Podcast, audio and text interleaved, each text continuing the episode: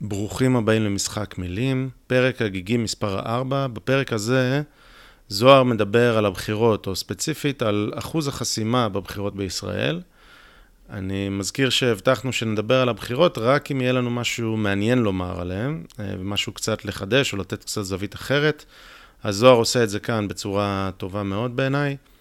מדובר בנושא שכבר כיסינו באחד הפרקים הקודמים, אבל מכיוון שנראה לנו שנכון להתמקד בו ולדבר עליו ספציפית ולעשות את זה בצורה יותר מובנית, אז uh, הפרק הזה נראה לנו נכון, ובנוסף, יש לנו גם uh, חשיפה יותר גדולה ויותר מאזינים, אז uh, נושא ששווה לבקר פעם נוספת ולתת לו את תשומת לב, לב, הלב הראויה. Uh, הנושא הוא, שוב, אחוז חסימה, אז אני מקווה שתמצאו את זה מעניין ופוקח עיניים. אז קדימה, זה הזמן לשחק את המשחק. Time to play the game. Time to play the game.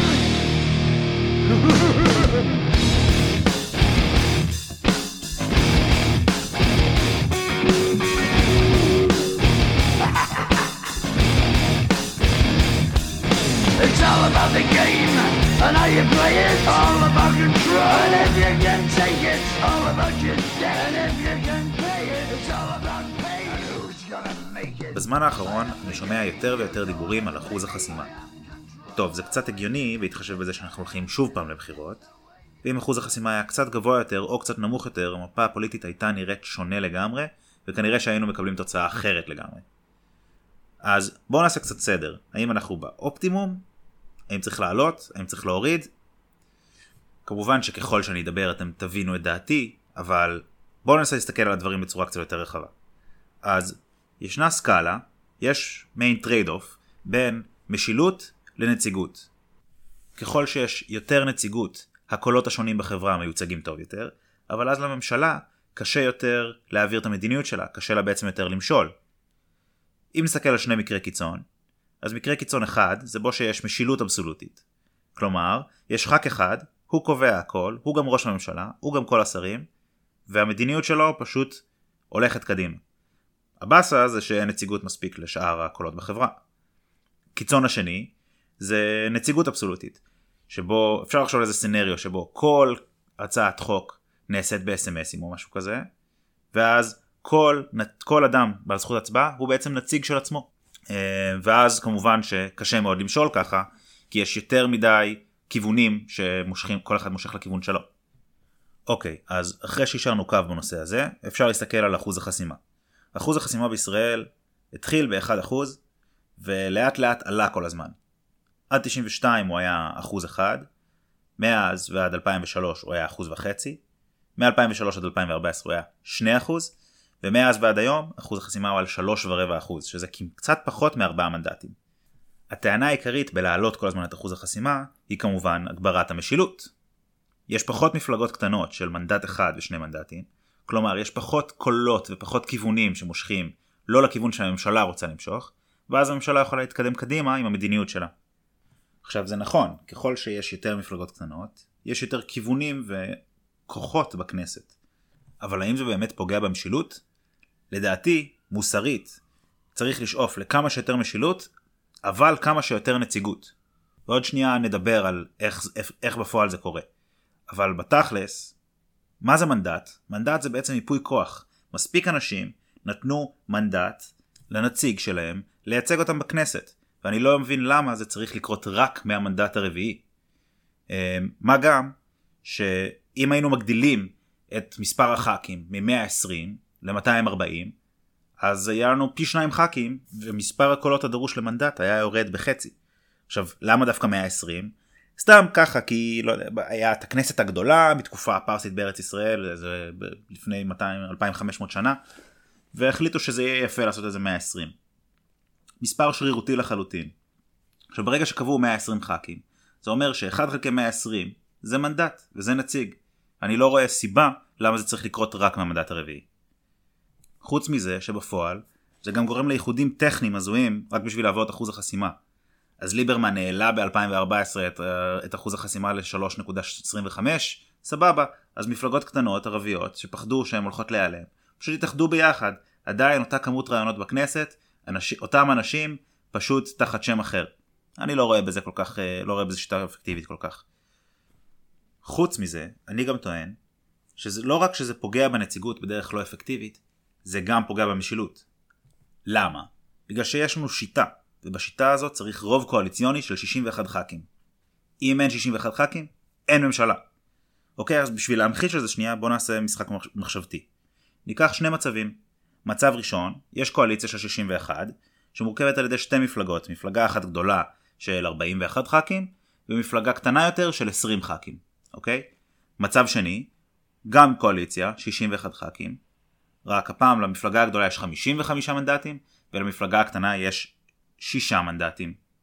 באיזה מהסנריוז יש למפלגה הקטנה יותר כוח? אז מי שחושב שלמפלגה הקטנה יש יותר כוח בסנריו שבו יש לה 20 מנדטים, בעיניי הוא טועה. בשני המצבים יש למפלגה הקטנה בדיוק את אותו כוח.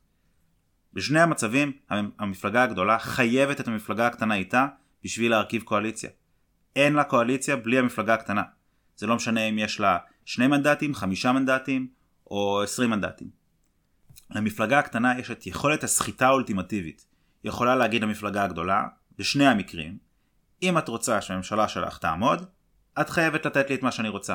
וזה בדיוק מה שהיה עם ליברמן. ביבי היה חייב את ליברמן בשביל להקים קואליציה, וליברמן יכל לבקש ממנו מה שהוא רוצה, ובסופו של דבר הוא לא התרצה, ושלח אותנו לבחירות נוספות. עכשיו, מה הקשר של זה לאחוז החסימה אתם שואלים? הקשר הוא שאחוז החסימה הגבוה יוצר עוד ועוד מפלגות בינוניות, בנות 4, 5, 6, 7 מנדטים, ולכל אחת מהן יש יכולת סחיטה אולטימטיבית לממשלה, בדיוק כמו שקרה בבחירות האחרונות. כל המפלגות שהיו שותפות בקואליציה, פרט לכחלון, יכלו להפיל את הקואליציה, ועל כן הם יכלו לבקש מה שהם רוצות, לא משנה כמה המגזר שלהם הוא קטן ולא, וזה לא לטובת כלל האוכלוסייה. זה הבעיה בכל הממשלות שלנו. תמיד החרדים הם לשון מאזניים, והם יכולים לבקש מה שהם רוצים, תמיד יש עוד מפלגות שיכולות לבקש מה שהן רוצות, וזה קורה שוב ושוב ושוב. בואו נעשה שנייה עוד משחק מחשבתי שממחיש את זה. אוקיי? אם אחוז החסימה היה מנדט אחד, כמו שאני חושב שצריך להיות, אז תוצאות הבחירות היו ככה. מוכנים? תרשמו את זה.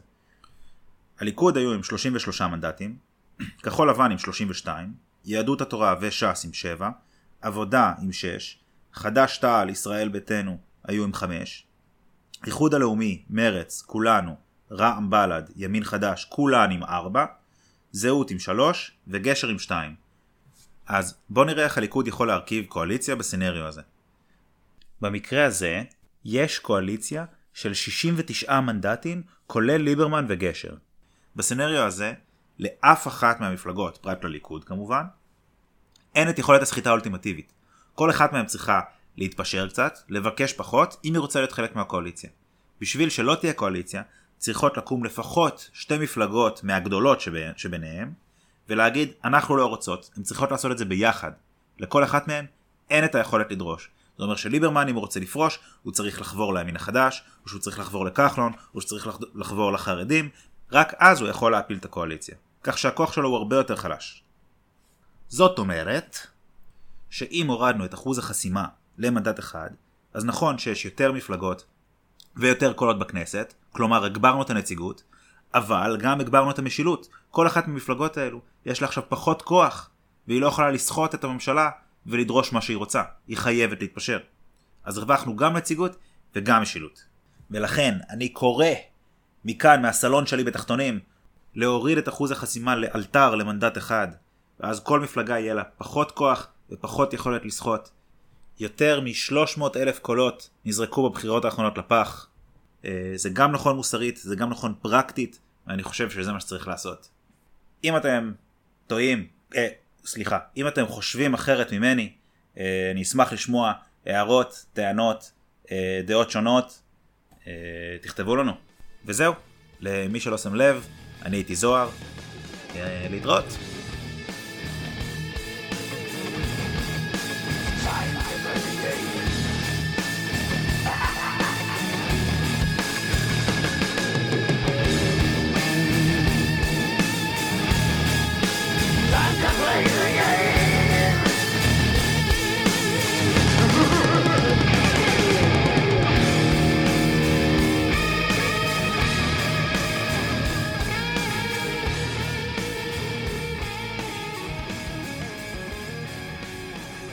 אם אתם מוצאים את הפודקאסט הזה בעל ערך, אז תכתבו לנו תגובות באתר, באימייל, תעקבו אחרינו ביוטיוב, בטוויטר, צייצו אותנו, תשתפו אותנו לחבריכם, כשעוד אנשים ישמעו ויוכלו להאזין, כי אם מצאתם את זה שוב בעל ערך, אז אולי זה שווה.